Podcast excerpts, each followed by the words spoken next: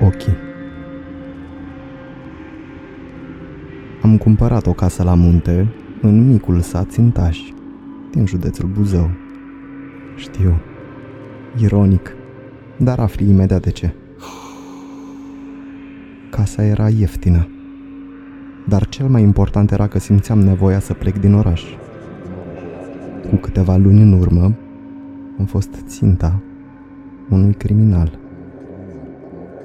Deși reușisem să îl arestez, nu puteam scăpa de senzația că ochii, da, m-ai auzit bine, toți ochii mă urmăresc în permanență. Simțeam că sunt ochi peste tot, acasă și pe stradă. Așa că am decis să mă mut la țară, într-un loc cu mai puțini oameni, doar pentru a fi mai liniștit.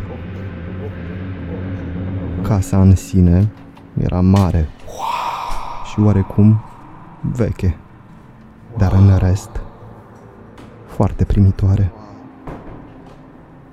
Agentul care mi-a prezentat casa fusese obligat să menționeze că un criminal în serie locuise aici în trecut. Motiv pentru care casa era atât de ieftină. Nu știu de ce am norocul ăsta. Cu toate acestea, atât el, cât și mai târziu vecina mea de alături, Maria, mi-au spus să nu dau importanța acestui gând. De atunci, alți patru proprietari locuiseră în casă. Toți erau foarte mulțumiți de ea. Îmi plăcea casa. Mobilierul era frumos. Patul și canapeaua confortabile. Locuitorii din Țintaș erau prietenoși, aducându-mi tot felul de bunătăți. Unele proaspăt coapte. Sau invitându-mă la cină. Întâlnirile, spuneau ei, erau cheia pentru a se asigura că toți cei care locuiau în țintaș să se simtă bine, fericiți și să le placă. Totuși, după o săptămână, am încetat să îmi mai placă. Sentimentul că cineva mă urmărește a revenit, mai rău decât înainte. Am încercat să-l ignor, dar am început să nu mai pot dormi. Aveam cearcăne și am început să casc aproape la fel de mult ca și cum aș fi respirat. Maria a fost destul de amabilă să mă lase să stau în casa ei câteva nopți. În acest timp am auzit legenda lui Grigore Uruc, criminalul în seria care trăise în casa mea.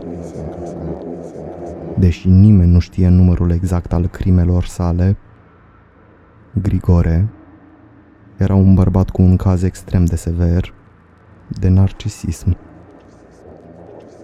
Legendele spun că nu putea să adoarmă dacă nu se simțea privit. În cele din urmă, a fost arestat pentru că a pus o speriatoare de ciori care să-l supravegheze în timpul nopții. Numai că nu era o sperietoare.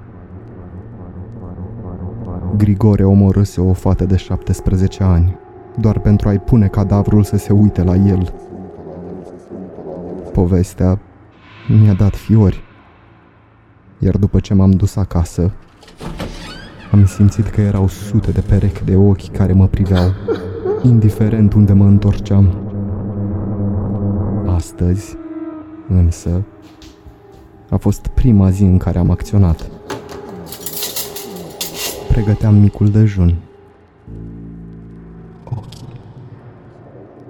Când am simțit ochii, instinctiv, de frică, am aruncat cuțitul de bucătărie, care s-a înfipt în perete. Când l-am scos, m-am trezit că mă uit la o pereche de ochi, murați în formol. Mă uit de ore întregi cum poliția scoate peretele de gips carton din casa mea.